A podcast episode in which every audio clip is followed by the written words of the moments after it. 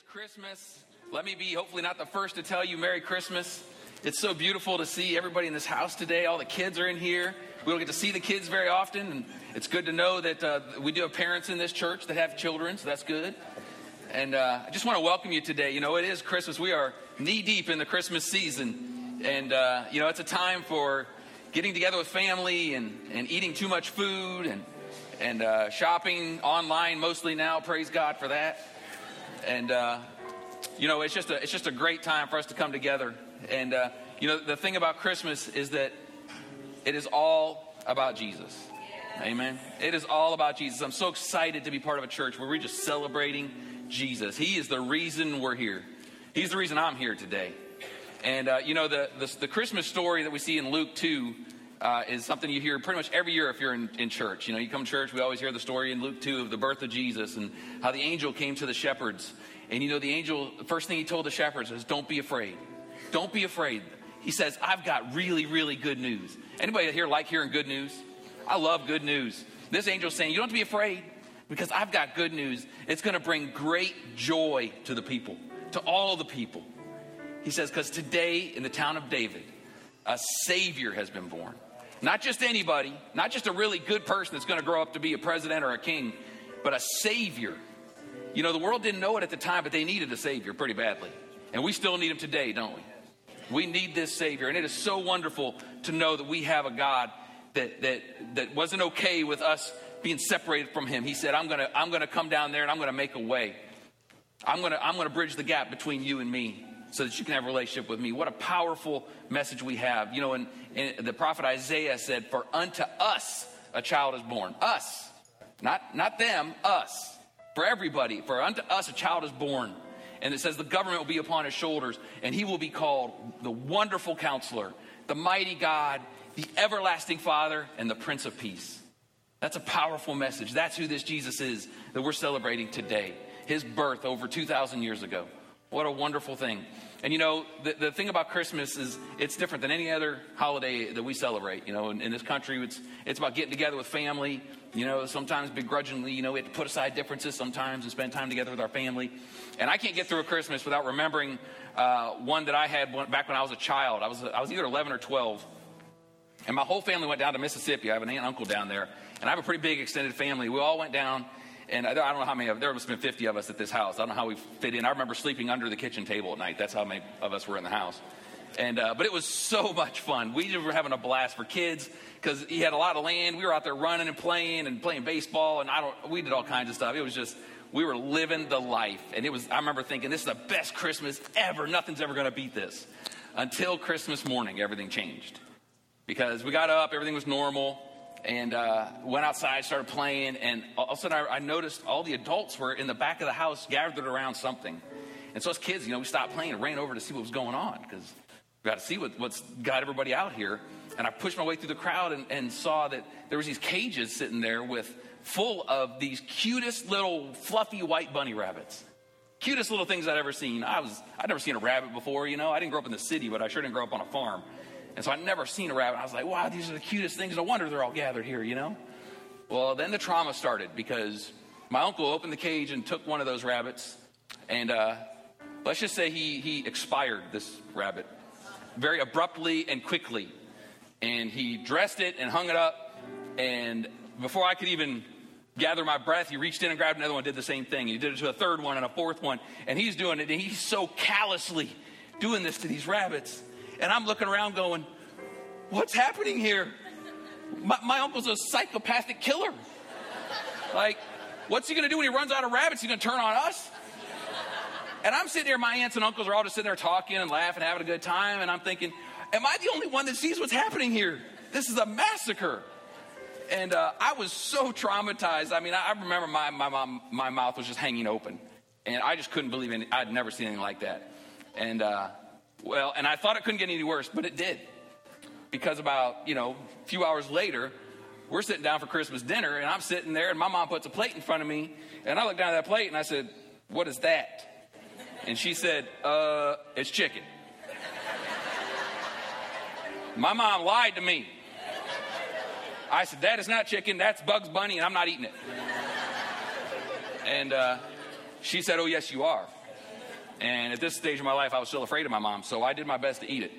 And uh, as you could tell, I've still not got over the trauma. I'm shaking right now talking about it. You know, it was, it was pretty rough. Uh, but, but it was still a great Christmas memory. We talk about it as family all the time, just how, how, how uh, traumatic that was for us. But, um, you know, we're making memories. Christmas is a time to make memories. Everybody's got things they remember about Christmas. And, uh, you know, but, but Christmas is the one time of year that lying is, is condoned. It's actually somewhat encouraged. You know, we, we, there's, there's a deception that comes with gift giving that's just, it's okay. Jesus is good with it. You know, because we kind of hide gifts. We got to, we got, when someone gives you a gift, you have to act like you like it even when you don't. And you know you're going to take it, you're, you're, you're casually trying to figure out where it came from so you know where to take it back. Um, you know, you, you might lie about your aunt's cooking and say it's really great when it's really not. Uh, or you might lie about your grandpa's tacky Christmas sweater and say it's, it's great, grandpa, when you know it's horrible.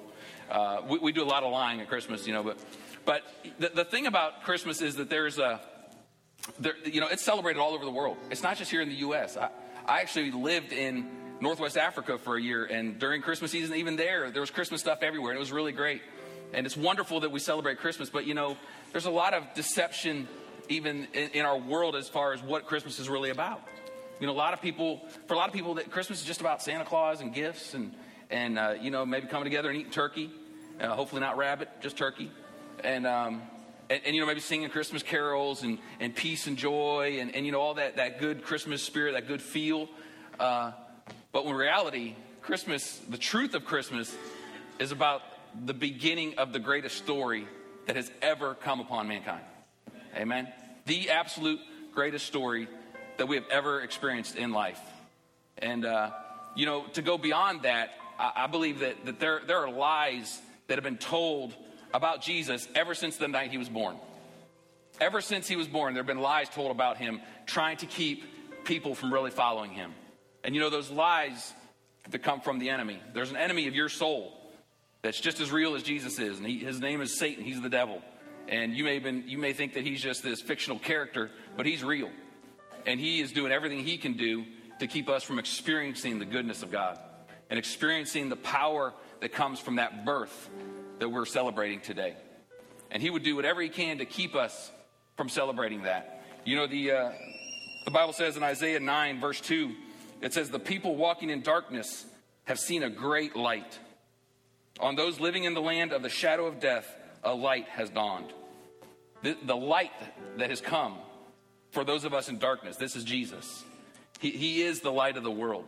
He is the one that comes to shed light into the darkness, to, to push the darkness out so that we can live in the light that He designed for us to live. But there are lies that are being perpetrated in our lives every day to keep us from believing that promise, from believing the beauty of what Jesus did for us. It's not always easy to believe the truth, is it? Sometimes the lies seem more, more prevalent. Sometimes the lies, the lies seem more like truth than the actual truth does. And we have to choose whether or not we're going to believe that. So I would ask you today a simple question What are the lies that you have believed?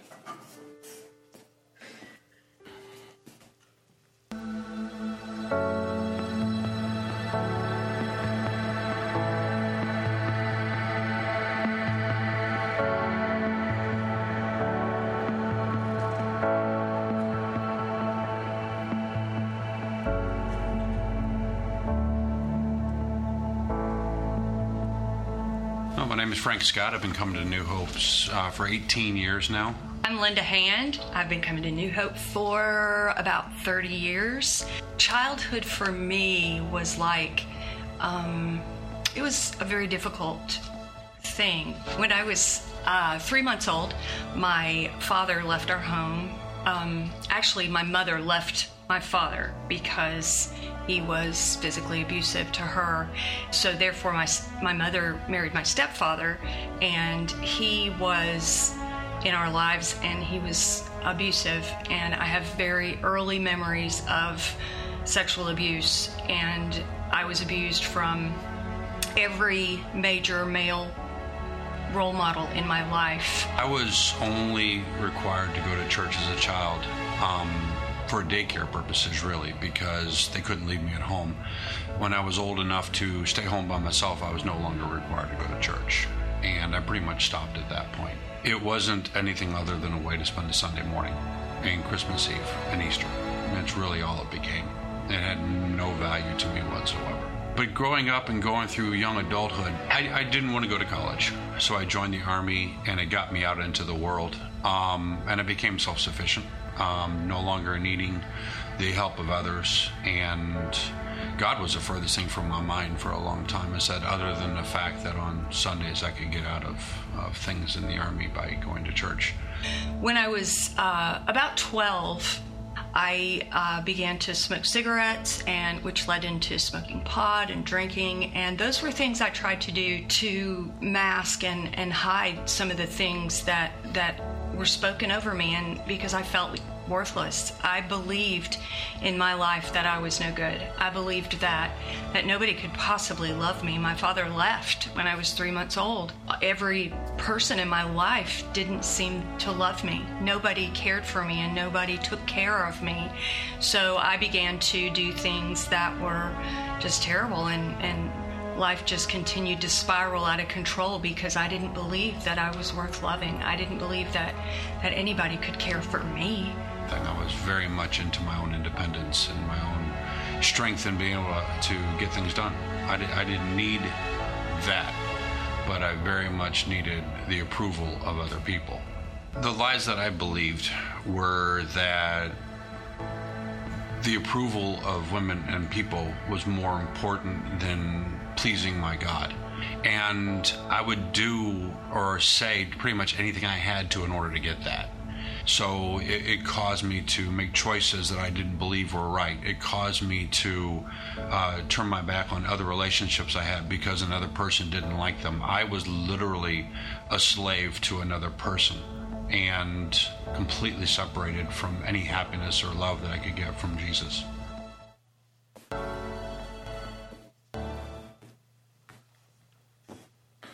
So, what are the lies you have believed? You know, there, like I said, there is an enemy of your soul that loves nothing more than to keep you in the bondage, to keep you in the deception, to not understand or not believe what Jesus did for you. You know, the Bible tells us in John 10 10 that the enemy comes to steal, kill, and destroy. That's his purpose. And you're on his hit list. You're a target of his. Whether you are would call yourself a Christian today or whether you wouldn't call yourself a Christian, he doesn't discriminate. You're on his hit list.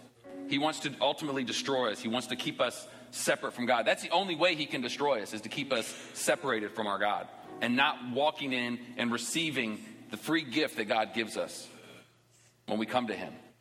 That's his plan. That's his hope for each and every one of us. See, it's, it's easy for us to think that the devil is like the boogeyman.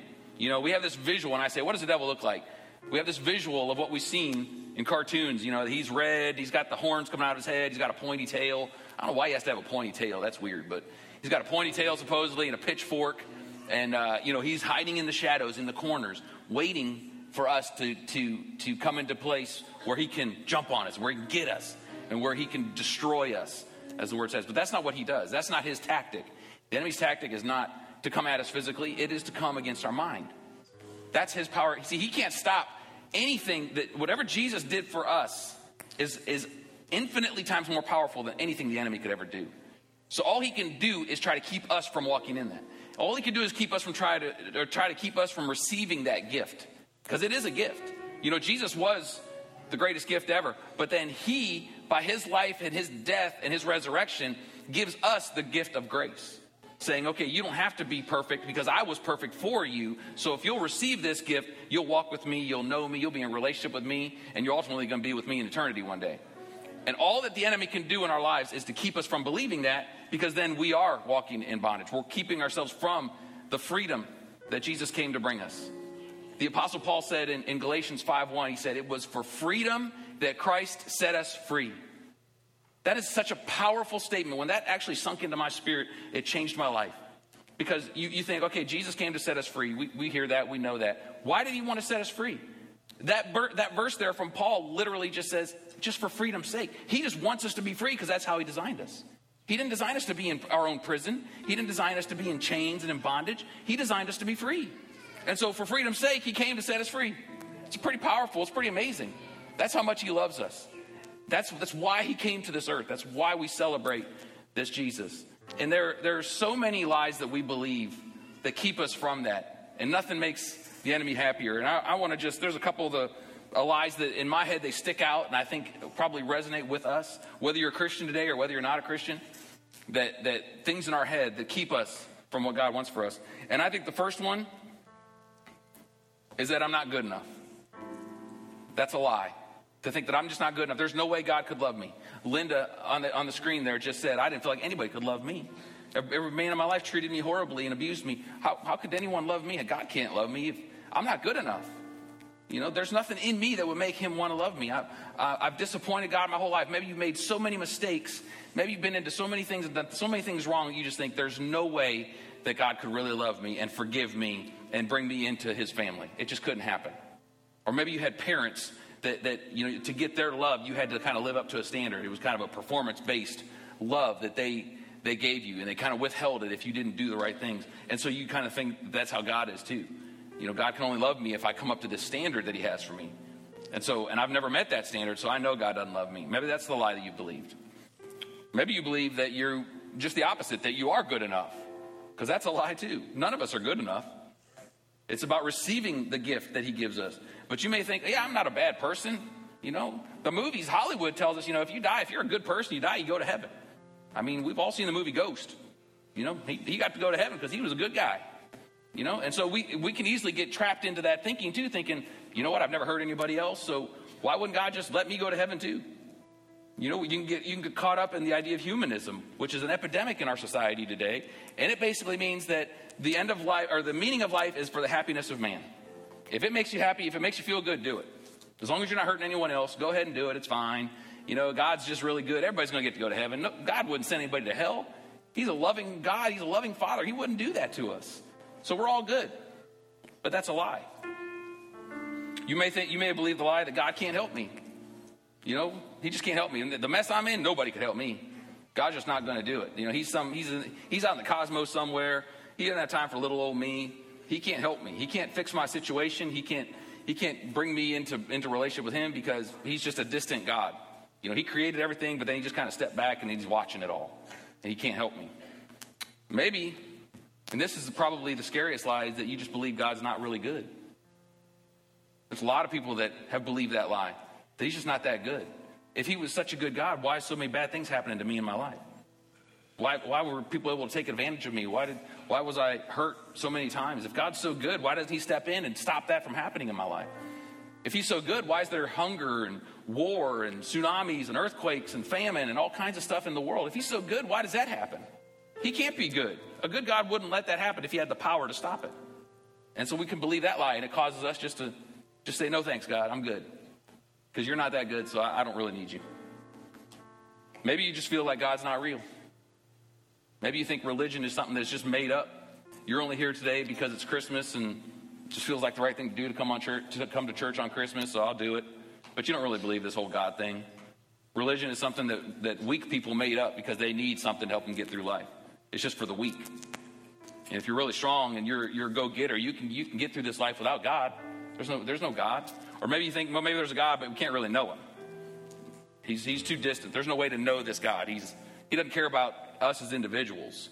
Like there's too many of us. There's what is there now? Over six and a half billion people in the world today. He can't possibly care about all of us the same way. You know, being a Christian does not keep you from having those lies in your own head. I'm not just talking to those of you that have never never really laid down your life and given your life to Jesus. I'm talking to all of us. We all deal with this, wondering if God can help us or if he really cares about us or if he's good to us. We can, we can always struggle with those lies, and that's exactly what the enemy does in our life. And I think some of us, we get so work based, we get so caught up in trying to, to please God and so caught up in trying to impress Him and let Him know, like, I do deserve your love because look how hard I'm working. Look how much I come to church and I read my Bible and I pray and look at all these good things. That's my testimony. If you're part of this church, you probably know that. I've shared that many times. That My first 18 years of my life, that's how I lived was just trying to please God and do everything right and be a good person. And I just knew if I did that, you know, that God would love me. And, and uh, I tell you what, that is eventually a recipe for disaster too, because you realize eventually you'll never measure up. Doesn't matter how hard you try, you're never going to measure up to who He is and His standard in living. And I got to the point where I said, God, if this is the Christian life, you can have it. I don't want it. Because I always feel bad about myself. I never measure up. I always feel like I'm not good enough. And you can have it. And that's what that lie does. It makes you, it causes you to feel like you're never going to be good enough. And so what's the use? And you can just give up. And many people have fallen off the, the Christian wagon because of those, because of those lies. Lies are meant to keep us down and to enslave us. But in contrast, the truth is meant to set us free. Jesus said in the book of John, chapter 8, verses 31 and 32, these are Jesus' words. He said, If you hold to my teaching, you are really my disciples. Then you will know the truth, and the truth will set you free. The truth, church, sets us free. You want to know what brings freedom in your life? It's not hard, it's not working harder, it's not being trying to be a better person, it's not trying to do all the right things, it's not trying to say all the right things, it's not trying to pray more. What sets us free is truth. Jesus said, if you know the truth, it'll set you free. We have to know the truth, which means we have to expose the lies. And we have to decide in our hearts today we're not going to believe the lies. But at the end of the day, it is up to us. It's up to us whether or not we're going to believe the truth or we're going to believe the lies. So, my question that I would ask then is well, what does God say? What does God say?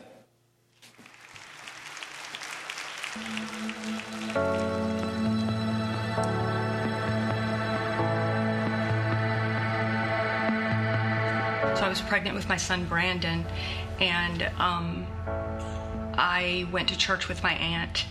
And at that church, um, something happened in me. Uh, there was just a, a realization in my spirit, and I wasn't sure exactly what it was, but I realized that it was the love of God, and I had never experienced that kind of love before. I'd never experienced love before in my life. And um, when I felt His love, it was overpowering. And I knew I was driven after that to find Him and to find the the Savior, the the hope that, that I had always in my life wanted. In, in an effort to not lose my relationship with my then wife, um, I actually made arrangements to leave the military. So, in the process of getting out of the Army and changing my life around to be with her, my marriage ended. And I realized at that point I needed to be back with the Lord. Uh, a friend of mine in the military was a member of New Hope. And I called him up, and I didn't even know where he went to church. And I said, Where do you go to church? I need to be in church with you this Sunday. And he told me New Hope, and I met him. Knowing God now, my life has changed to such a degree because before I would have never believed that I could go out and love on other girls. But now I just want to share what He's done in me with people who have dealt with painful situations. The Linda that, that is here now is so different that I, I, don't recognize the person that I was. I don't even remember to a large degree that person anymore. Um, when I think about it, it's very sad. But when I think about who I am now and what I have now as God's child, His love for me is so great and has transformed my life in such a way that, that I can't even explain it. There, there are no words but I, I won't say that that I'm not still working on things because he's constantly renewing and changing my life and making me um, making me over and over and over again. And I love that. I love the change that is coming in my life. And I love the the renewal the constant renewal been going to New Hope ever since and through my um, time at New Hope I've met people who have nurtured me and helped me to grow. Um, I, I, was in a study group and got to do, um, do the book Wild at Heart by um, John Eldredge, which it was like it was talking about me. It was talking about all the struggles that I did, where I was trying to get my value from other than the Lord. And it's it's been a process. There's been times when I've struggled and fallen back into those other ways, but the Lord has always come along beside me and, and lifted me up and carried me forward. And over the last 18 years, my relationship with him has, has, blossomed to the point where those lies don't mean anything anymore. Those, those things that the enemy was telling me that I needed in my life are no longer important. The only thing really important to me right now is my relationship with the Lord. And I now have a woman in my life who agrees with that. And we both love the Lord more than we love each other. And it makes for a very strong and wonderful relationship. And those lies are a thing of the past. Jesus chose to give us everything that we truly need, not the lies that society says we need. And it all started with his birth, it all started with Christmas. Amen. Amen. Yes. You know, those are two very powerful stories of the redemption power of Jesus Christ. I wonder if you relate to either of those stories today. I think we can all relate to some of that. And you know, it is time for us to start listening to what God says. Let's forget about what the enemy says. Forget about what the voices in your head say, the, even the voices of other people that will want to discourage you from giving yourself completely to Jesus. I can tell you today that He's worth it. He's the best decision you'll ever make. And some of you in here today, you, you've, you've never given your heart to Jesus. And some of you have, have done it, but you're, you've kind of walked away. You kind of you feel like your faith is kind of stagnant, and you just need to recapture it. You need to recommit today. Today's the day. Today's the day to do that. Don't wait any longer. There's a reason that you're here today. You may not even understand fully why you came today. You might have just drove in the parking lot and came in because you thought, that's Christmas, I'll go to church. But I'm telling you, you're here today because God loves you and God cares about you. And He is no respecter of persons. What He did for Frank and Linda, He wants to do for each and every one of us. He wants to help us to walk in that truth that He has made for us. And you know, I, I think it's, it's time that we start understanding the truth of who God is in a more powerful way, to see, to see Him in our lives in a more uh, evident way, in a way that, that the things that, that matter to us that are, that are not of Him will just start to fall away. You know, the truth is, I talked to you about the lies a minute ago, and the truth is that you're loved, not hated. You're loved by God. Even if everybody in your life has, has done, done things to you that make you feel like they hate you, you've been abandoned or, or outcast, whatever it may be, I want you to know today that you are loved by God. The Apostle Paul said in his letter to the Romans, he said that nothing, absolutely nothing, can separate us from the love of our God. Nothing can, can, the translation to that is nothing in the world, nothing you could ever do, ever say, ever experience could ever keep him from loving you, could ever change his feelings towards you. You know, somebody said one time, you could never do anything to make God love you more, and you could never do anything to make him love you less. Because it's impossible for him to love you more than he does right at this moment, no matter where you are or what you're doing. You are not hated, you're loved. You're accepted and not rejected. You are accepted. So many of us have dealt with rejection. I hear about it all the time that rejection causes us to, to respond to life in a way that pushes us away from God because we could be afraid that God's going to reject us too. We equate uh, being rejected by our Father, we equate that to our relationship with God. That, well, God's our Father too, so He must reject me too. But God never, ever rejects us. He says, Never will I leave you. Never will I forsake you. Never will I walk away from you. His, his love for us is so great, and it's because we're His. It's not because of what we've done, it's not because of our, our race, our gender, our socioeconomic status. It's none of those things. He loves us because we're His, because He created us uh, the, the psalmist David wrote in Psalms 139 that, that he knows our innermost being. He created our innermost being. He knows the numbers of hairs on our head. He knew every one of our days before one of them came to be. He knew us when we were in our mother's womb. He knows us because we're His, because He created us. And the reason He came over 2,000 years ago was because He loved us. He loved you. He, you, you were on His mind when He came all those years ago because that, that's how great he is. He has, the, he has the ability to know all of us even before we were here. And, and uh, you know, you hear all the time when, when, we were on the, when he was on the cross, we were on his mind because that's who he is. That's the truth of who he is. He's strong enough to be everything you need him to be. The Bible tells us also that nothing is too difficult for him. Nothing. Nothing, nothing, nothing. He is everything that you need at this moment in your life. Everything. Whatever you need, he is that for you. If you need to feel loved, he is, the, he is that. If you need to be accepted, if you need health, if you need uh, restored relationships, he's all those things for you. He can bring all those things to your life, but he's saying you have to come to me. You have to give yourself to me. It's up to you. He is better than you think he is, and he wants to be in relationship with you more than you could ever imagine. He is better than you think that he is. No matter where you are in life today, if you love him passionately, he's still better than that. If you have doubts about him, he's better than that. He's better than you think he is. Look what he said in Matthew 11. These are the words of Jesus as well, in verses 28 to 30.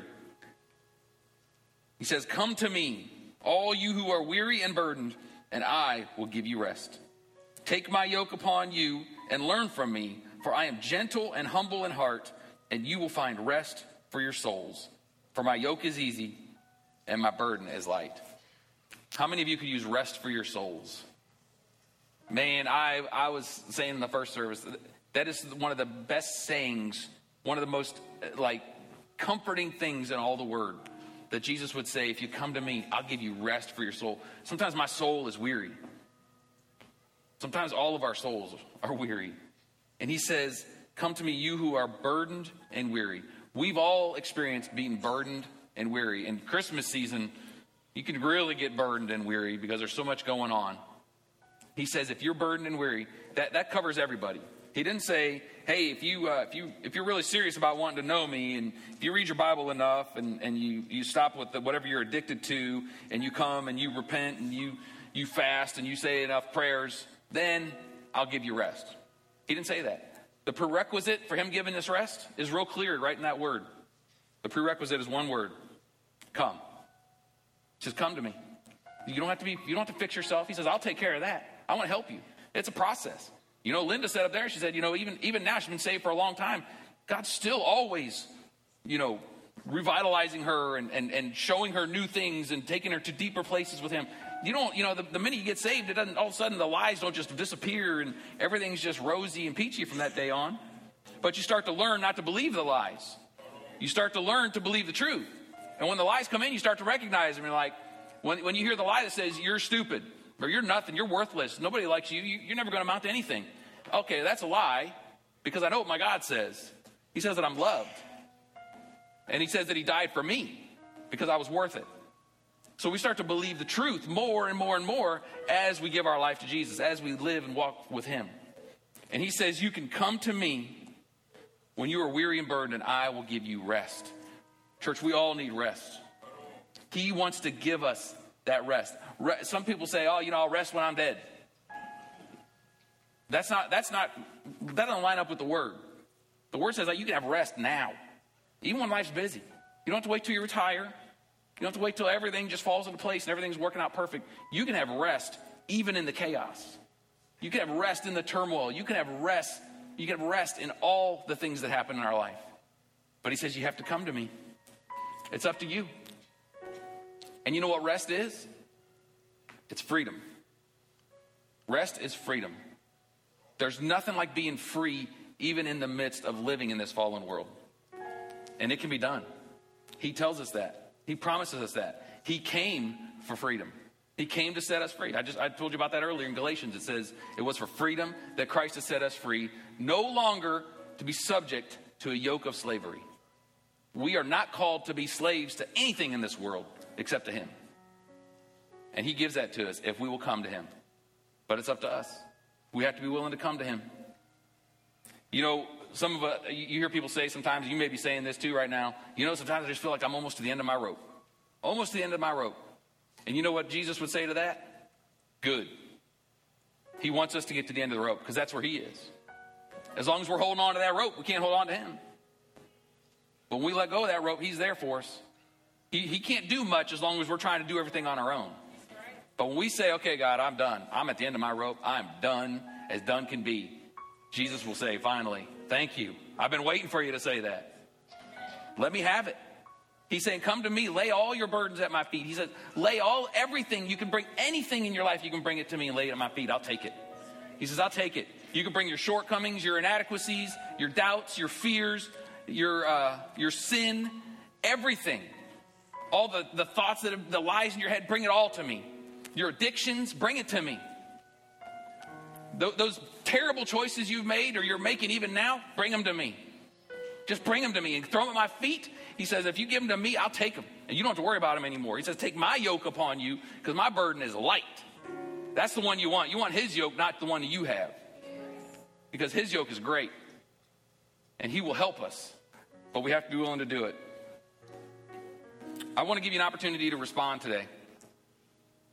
In fact, I'm going to I'm going to ask you to stand, if you don't mind, please. And I'm going to ask prayer. We have some prayer leaders. If those prayer leaders could come, we're going to open up the altars. And I really want to ask you to respond this morning. Please don't anybody leave yet. We're, we're definitely not done with the service. But if, if, if you today would say, you know what, I'm, I'm not a Christian. I kind of thought I was because I thought maybe just because I was a good person that I was going to just be able to go to heaven one day. But you've kind of shown me today that I'm probably, probably really not a Christian.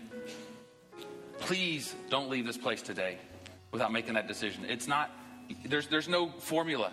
You just come to Jesus. He says, Come to me, and I will give you rest. The, the requirement, in fact, I'll read it here in Romans 10 9. This is the Apostle Paul, his letter to the Romans in chapter 10 and verse 9. He says, If you confess with your mouth that Jesus is Lord and believe in your heart that God raised him from the dead, you will be saved. That's the requirement to get saved. You confess with your mouth that Jesus is Lord, that he is Lord over all, that he is God. And if you believe in your heart that God raised him from the dead, you know what we celebrate at Easter is his resurrection. If you believe in your heart that God did that and that he's that he's in heaven praying for us, he says you will be saved. And Jesus just says, "Come. Come, lay your burdens at my feet. Come and, and, and learn of me, for I am gentle and humble of heart, and I'll give you rest." Don't let religion get in the way of what needs to be done. And don't let don't let where your life is right now get in the way. If you have addictions, if you if you have made so many mistakes this week that you lost count, it's okay. Just come. Give it to him. Give it to him. There's, he won't reject. There's no one that he will reject. Ever. That's not who he is. When he died, he did it for all of us. So if that's you, I want to I want to encourage you to come today. And you can you can pray here at the altar all by yourself. You don't have to come to a prayer leader if you don't want. I gave you the I gave you the, the, the formula. Confess with your mouth and believe in your heart. You can walk out of here a new person, regenerated, saved, and blood bought and loving Jesus. And, and Christmas will take on a whole new meaning for you. The gifts, the, the Santa Claus, the food, all that secondary when you know what the real reason is for Christmas. But now, if you're here today and you are, you say, Yeah, I'm a Christian. But man, I sure do feel like I believe a lot of lies about what Jesus did for me and what, what I can be in Him. I want you to come. I want you to come and find rest for your soul. You can be a Christian and not have rest. It's up to you to choose that rest. We have to choose, we have to take it. We have to want it bad enough that we're going to do whatever it takes to get it. I want you to come today too. And you, these prayer leaders will pray with you if you want, or you can pray here at the altar all by yourself. We just want you to, to respond. Respond to the call of God. Today is the day. Today is the day. What a beautiful present that you'll be giving back to Jesus for the gift he gave you on this Christmas Sunday that we're celebrating today. So the altar's open. You can come now.